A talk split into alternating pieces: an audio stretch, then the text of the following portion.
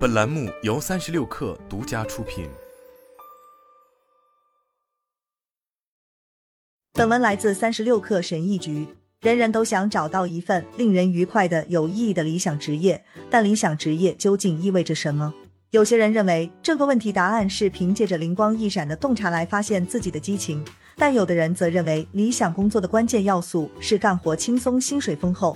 是什么让一个人对生活和事业都感到满意呢？我们评估了二十年来的六十多项相关研究，但并没有找到太多支持这些观点的证据。相反，我们发现了理想职业的六个关键要素，收入不在其中，而且也不像追随激情那么简单。事实上，追随热情可能会让你误入歧途。史蒂夫·乔布斯在进入科技行业之前就对禅宗充满热情。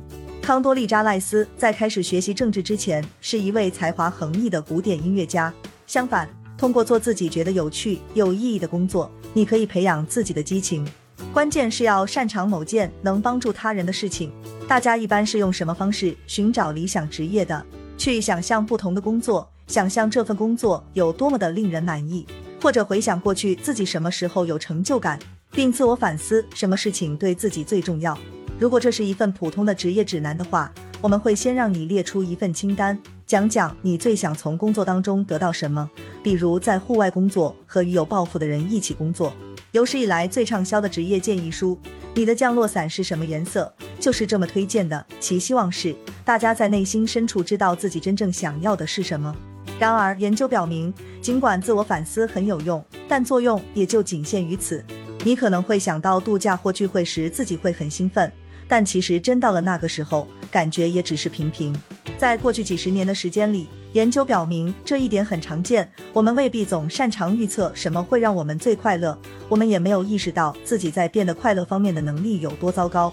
不信可以看看哈佛教授丹尼尔·吉尔伯特的畅销书《哈佛幸福课》。事实证明，我们甚至不擅长记住不同的经历是如何的令人满意。一个公认的错误是，我们倾向于主要根据结局来判断经历。如果你在愉快假期的最后一天错过了航班，你可能只会记得这个假期很糟糕。这意味着我们不能只相信直觉，而是需要一种更系统的方法来确定最适合我们的工作。我们往往靠结局来判断经历是否令人满意，这个事实可能会导致我们做出一些奇怪的选择。证明我们在自我反省方面有多糟糕的同一份研究，可以帮助我们做出更明智的选择。我们现在对积极心理学、幸福的科学进行了二十年的研究，对动机和工作满意度也进行了几十年的研究。我们将总结这项研究的主要经验教训，并解释找到一份令人满意的工作意味着什么。大家往往以为理想职业就是钱多事少。就业网站 CareerCast 是根据以下标准对工作进行评级的。是不是高薪？未来能拿高薪吗？有压力吗？工作环境是不是不愉快？根据这些标准，他们选出的二零一五年的最好职业是精算师，也就是用统计数据来衡量和管理风险的人，一般在保险行业从事。诚然，与一般人相比，精算师对自己的工作要更满意些，但他们并不是对自己工作最满意的人。在精算师当中，只有百分之三十六的人表示自己的工作很有意义。这么看来，精算师算不上特别有成就感的职业。所以说，CareerCast 的排行榜未能捕捉到所有的要素。事实上，有证据表明，金钱以及避免压力并不是那么重要。金钱买不到快乐已是陈腔滥调，但与此同时，经济保障又是大多数人职业生涯的重中之重。而且，当被问到什么东西对提高自己的生活质量最重要时，大家挂在嘴边最常见的答案就是更多的钱。这是怎么回事？到底哪一边是对的？关于这个问题，很多研究的质量都非常低。但最近几项主要的经济学研究让这个问题更明确了。我们评估了现有的最佳研究，事实证明答案位于中间。金钱确实能让人快乐，但只能快乐一点点。超过一定金额后，收入与人们的快乐、悲伤或压力已经无关。这些线到了七万五千美元之后就完全持平了。也就是说，超过了这个数之后。收入与人们的快乐、悲伤或压力已经无关，这一点不足为奇。我们都认识那些从事高收入工作但最终陷入痛苦的人，而且在这个阈值下的收入和幸福感之间的关系可能是由第三个因素造成的。比方说，健康既能让你更快乐，也可以让你赚得更多。如果这是真的话，那么赚取额外收入与幸福的相关性效果还要弱。当然了，这个数字只能作为参考，具体还要考虑调查的时间、通胀水平、是否有子女、所在城市等因素的影响。但基本的结论是成立的。如果考虑美国大学毕业生的情况，早在几年前，美国大学生的平均年收入就达到七万七千美元左右，常春藤盟校毕业生的平均收入更是超过了十一万美元。所以其结果是，如果你是美国的大学毕业生的话，那么更多收入对你的幸福已经几乎没有什么影响了。许多人告诉我们，他们想找一份压力不大的工作。的确，在过去，医生和心理学家认为压力总是不好的。然而，我们对有关压力的现代文献进行了调查，发现情况有点复杂。有一个疑问是，对高级政府以及军方领导人的研究发现，尽管他们睡眠时间减少，需要管理更多人，并且职业要求更高，但他们的压力荷尔蒙水平反而较低，且焦虑较少。有一个得到广泛支持的解释是，拥有更强的控制感可以保护他们免受职位要求的影响。有一份要求不高的工作很糟糕，这很无聊。要求超出你能力也不好，会导致有害的压力。甜蜜点在于对你的要求与你的能力相匹配，那是一个令人满意的挑战。与其寻求回避压力，不如寻找支持性的环境和有意义的工作，然后挑战自己。理想职业应该以什么为目标？我们将积极心理学对美满人生构成的研究应用到对工作满意度的研究上面，最终得出理想职业的六个关键要素：一、工作吸引人。真正重要的不是你的薪水、地位、公司类型等等，而是你每天每小时都在做什么。吸引人的工作是对你有吸引力、能吸引你的注意力，并让你进入心流状态的工作。这就是为什么花一个小时编辑电子表格可能感觉像是纯粹的苦差事，但玩电脑游戏过了一小时可能都没感觉。电脑游戏就是要尽可能吸引人。不一样在哪里？为什么电脑游戏那么吸引人，但折腾表格却没有吸引力？研究人员确定了四个因素，决定如何进行工作的自由：明确的任务、明确定义的开始和结束、任务类型多样、有反馈可以知道自己做的如何。在一项主要的荟萃分析中，上述因素均被证明与工作满意度相关，而等于零点四。专家们普遍认为这些是获得经验验证最多的工作满意度预测指标。尽管如此，玩电脑游戏并不是满意人生的关键，不仅仅是因为玩游戏没有收入。而是因为你还需要二一份能帮助他人的工作。以下工作具备了我们讨论过的一份吸引人的工作的四个要素，但超过百分之九十的受访者均表示他们没能从工作中找到意义。收入分析师、时装设计师、电视新闻节目导演。不过，几乎所有从事下述工作的人都认为自己的工作很有意义：消防员、护士、助产士、神经外科医生。关键区别在于，第二组工作似乎可以帮助其他人，这就是他们的意义所在。这就是为什么帮助他人是我们选择的第二个因素。越来越多的证据表明，帮助他人是生活满意度的关键因素。提供志愿服务的人不会那么沮丧，相对更健康。一项随机研究表明，随机的善举会让给予者更快乐。一项全球调查发现，向慈善机构捐款的人对生活的满意度与收入比自己多一倍的人一样。帮助他人并不是通往有意义的职业的唯一途径，但研究人员普遍认为这是最有利的途径之一。三，你擅长的工作，擅长自己工作会给你成就感，而成就感是积极心理学发现的生活满意度的关键因素。它还让你有条件去跟雇主谈判，找到一份令人满意的工作，比方说让你从事有意义的项目，承担吸引人的任务，以及拿到公平的报酬。如果对方重视你的贡献，你就可以要求这些条件作为回报。出于这两个原因，技能最终胜过兴趣。即便你热爱艺术，如果你把它当做职业，但并不擅长的话，到头来也会沦落到为你不关心的公司做无聊的平面设计。这并不是说你应该只做自己已经擅长的工作，但是希望你具备擅长这份工作的潜力。四，与支持你的同事一起工作。显然，如果你讨厌你的同事，而且是在为一个来自地狱的老板工作的话，你是不会对自己的工作感到满意的。由于良好的人际关系是拥有美满人生的重要组成部分，因此能够在工作中与至少几个人成为朋友，这一点很重要。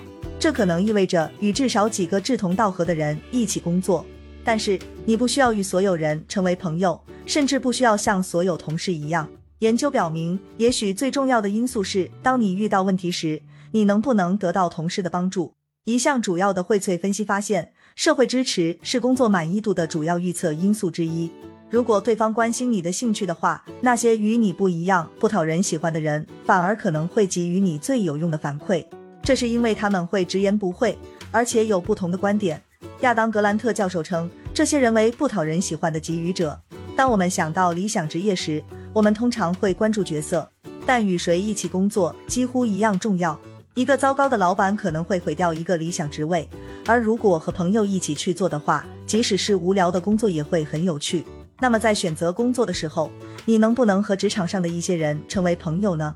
更重要的是，职场的文化是不是能让获得帮助、获得反馈和一起工作变得容易呢？五，没有重大的负面影响。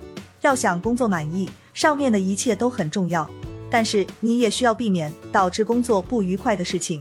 以下列举的各种情况，往往都与工作不满意有关。通勤时间很长，尤其是坐公交的时间超过一个小时；很长时间的工作，付给你的薪水你觉得不公平；工作没有保障。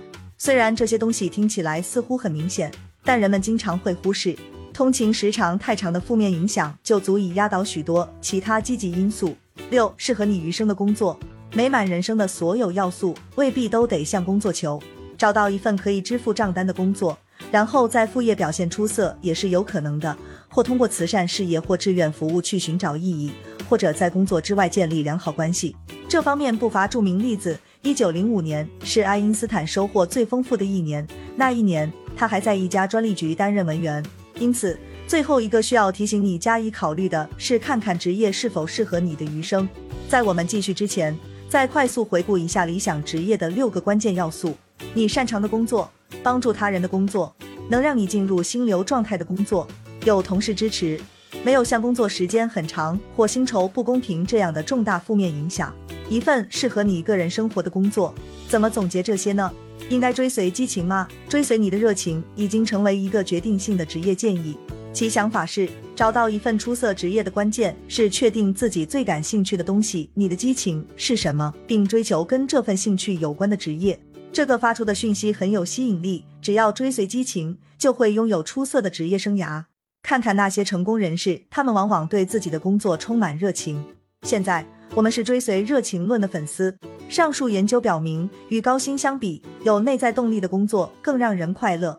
不过，追随热情可能会造成三方面的误导。问题之一是，这会给人只要有激情就行的印象。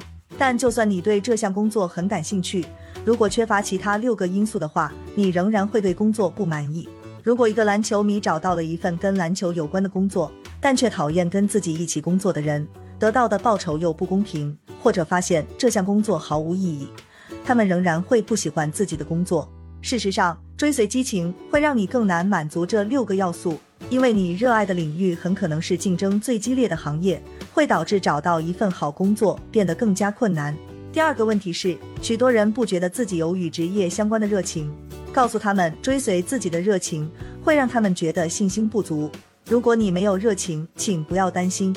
你仍然可以找到能让自己变得充满热情的工作。第三个问题是会导致大家限制自己的选择，这没有必要。如果你对文学感兴趣，很容易会认为自己必须成为一名作家才能拥有令人满意的职业，然后忽略掉其他选择。也很容易产生这样的想法，以为自己那个真正的激情会马上显现出来，把不能立即满足的选项全部干掉。但事实上，你完全可以对新领域产生热情。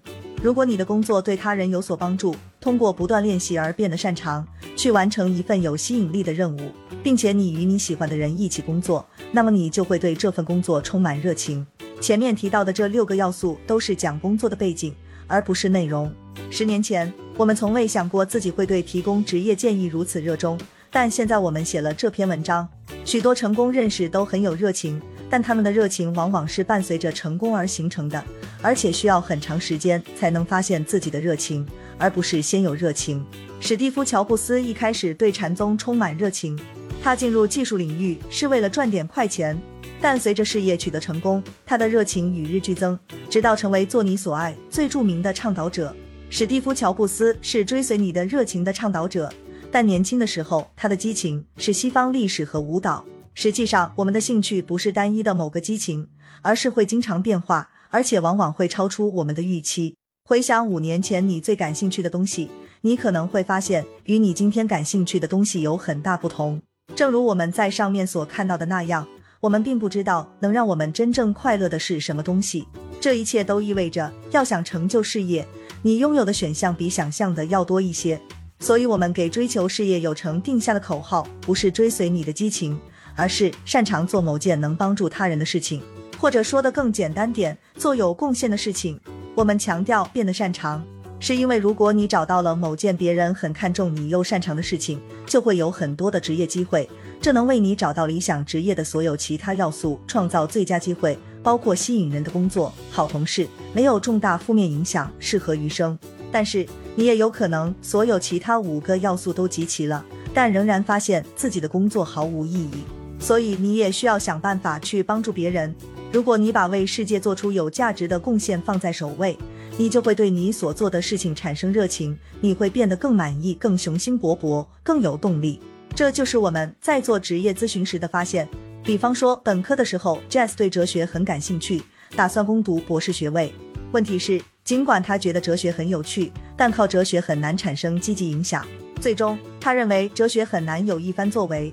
于是他后来转向心理学和公共政策。现在他是我们认识的人当中最有上进心的人之一。之所以要把注意力放在擅长能帮助到别人的事情上，还有两个理由。如果你将帮助他人作为你的使命，那么人们会希望帮助你成功。听起来似乎很明显，但现在我们还有经验证据支撑。在畅销书《波顿商学院最受欢迎的成功课》中，亚当·格兰特教授提出，具有给予心态的人最终会成为最成功的人。这既是因为他们得到了更多的帮助，也是因为他们更有目标感。需要注意的一点是，如果付出者过分关注他人，并且倦怠的话，最终也会失败。因此，你还需要注意我们前面提到的工作满意度的其他要素，并给付出设定限制。帮助他人是实现自我的关键。这个想法其实并不新鲜，这是大多数主流的道德和精神传统的主题。要用心去做好事，一遍又一遍的做，你就会充满喜悦。